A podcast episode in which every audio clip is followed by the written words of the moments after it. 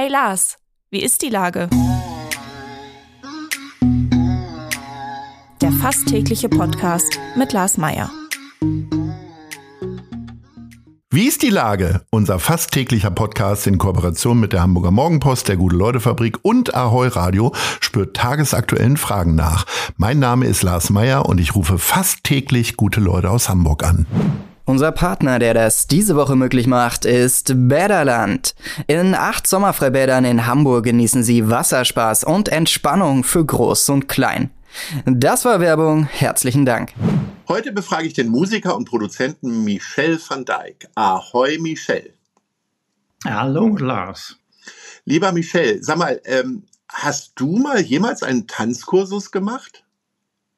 Nee, ich habe mich mit Hände und Füßen gewehrt. Ähm, und zwar sollte mein Bruder dahin gehen und ähm, ich sollte dann auch im Zuge dessen. Und äh, ich war schon ein bisschen älter, ich war glaube ich 16, also ziemlich aufmüpfig, ne, äh, Pubertät und äh, ich finde das alles doof, Tanzkurs. Und ich wollte mich frei bewegen. Ich wollte nicht da irgendwie so eine Tanzpartnerin dabei haben. Ich wollte, ja, Finde ich ganz interessant. Ich habe nämlich auch so eine ähnliche Phobie vor äh, Tanzkursen und äh, dein neues Album, was seit Anfang Juni auf dem Markt ist, heißt Disco Fox. Und äh, ich musste sofort an Tanzkurse denken und habe Schweißausbrüche gekriegt. Was äh, soll denn der Name bei anderen Leuten auslösen? Ja, das es kann sein, dass tatsächlich andere Leute so ähnliche Erfahrungen gemacht haben. Also ich finde Disco Fox an sich eine der Tänze, die wenn ich das jetzt mal so sehe im Internet, wo es so Tutorials gibt, ich finde, es sieht einfach total bekloppt aus. Ich finde, das, also da gibt es andere Tänze wie Tango oder so oder Rumba, das sieht ja noch irgendwie interessant aus. Aber Disco Fox, das weiß ich nicht. Das hat so was Miefiges, Spießiges an dich. Und ähm, ich hatte schon mal an, äh, letztendlich ist es ist Albumtitel auch vielleicht ironisch zu verstehen. Ich habe schon mal ein Album rausgebracht 2006, es hieß Bossa Nova. Damit verbinde ich äh, nur so positive Sachen. Und ich wollte vielleicht mal so ein bisschen auf die auf den negativen Aspekt, dass äh, Tanzkurs äh, kann tatsächlich auch Quälerei bedeuten. Ich habe keine Ahnung, ich habe es nie gemacht, aber mein Bruder hat davon berichtet und ich habe meine Fantasie einfach spielen lassen und daraus einen Song gemacht. Und äh, danach kann man nach dem ganzen Album Disco Fox tanzen oder hast du noch äh, andere Tanzstile verarbeitet in dem Song, in den Songs? Ja, eigentlich wollte ich ursprünglich das Album Tanzplatte nennen, Tanzplatte. Auch schön. Ja. Und ähm, dann aber gemerkt, nee, also äh, lass mich mal doch die besten Songs auswählen und nicht nur ähm, das Kriterium sein, dass sie, dass, dass sie gut tanzbar sind. Und ähm, deswegen war Tanzplatte, ähm, kam dann irgendwann nicht mehr in Frage. Aber es gibt durchaus Songs auf der Platte, die wirklich sehr groovy und tanzbar sind. Das ist dein fünftes Album. Du bist ja Holländer. Äh, ist dir jemals in den Sinn gekommen, ein holländisches Lied zu machen oder habe ich das vielleicht auch übersehen und du hast irgendwo als Hidden Track einen holländischen Song? Nee, ich habe nie, ich habe vielleicht mal, als ich ganz, ganz, ganz jung war, einen holländischen Song gemacht. Ich glaube, der hieß Verdrunken Vlinder. Ähm, Betrunkene Linden oder was heißt das? Äh, ein, ein ähm, ertrunkener ähm, Butterfly. Oh Gott. Wenn ich okay. an den drei denke, dann ähm, wie, wie heißt das deutsche Wort? Lars hilft Schmetterling. Schmetterling, ja. Ein, ertrunkener Schmetterling. Genau. äh, wobei das war dann auch noch von Baudewijn de Groot. Äh, also es war nicht richtig mein Song. Aber den habe ich damals aufgenommen und gesungen. Ähm, aber ich habe natürlich vor diesen fünf Alben habe ich vier englische Alben gemacht.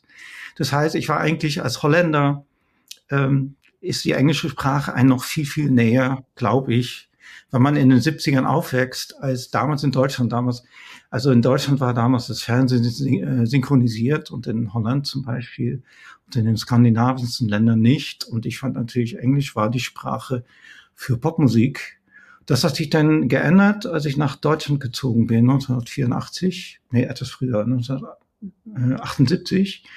Äh, da interessierte ich mich einfach für die deutsche Sprache.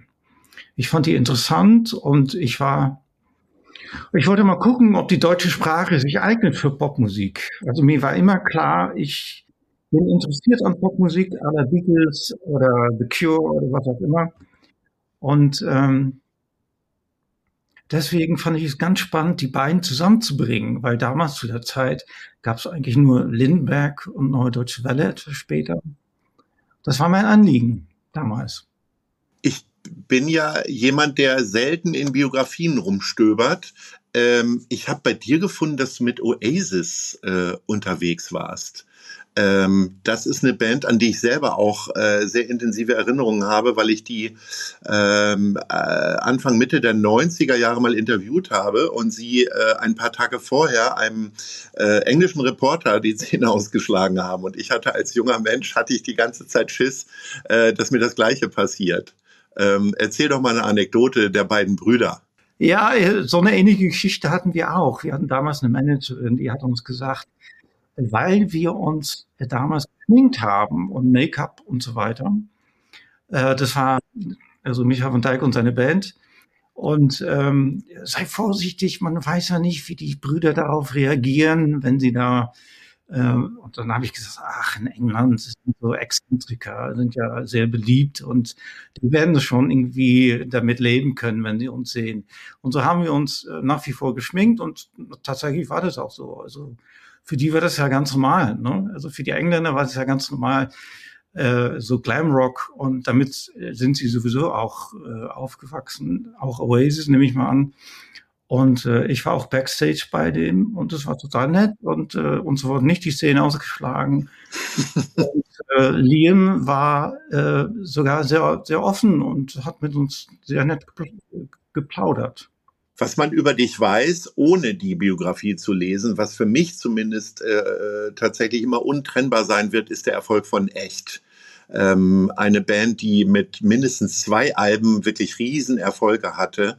Ähm, Im Grunde ist ja fast jede deutsche Band irgendwann noch mal wieder zurückgekommen auf die Bühne. Äh, wie würdest du denn die Chancen einschätzen, dass du noch ein weiteres Album irgendwann mal für Echt machst? Äh, darüber mache ich mir eigentlich keine Gedanken und äh, eigentlich schon seit 20 Jahren nicht.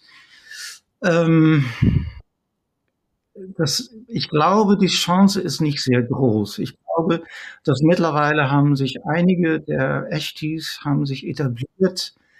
Ihren, also Kim zum Beispiel ist jetzt ein erfolgreicher Filmregisseur beziehungsweise Videoregisseur der Flow, der hat jetzt seine eigene Band, Deine Freunde, mit denen er erfolgreich ist. Ähm, never say never natürlich. Am erfolgreichsten ist natürlich Gunnar, der bei uns bei Ahoi Radio ist. Das ist ja klar. Stimmt.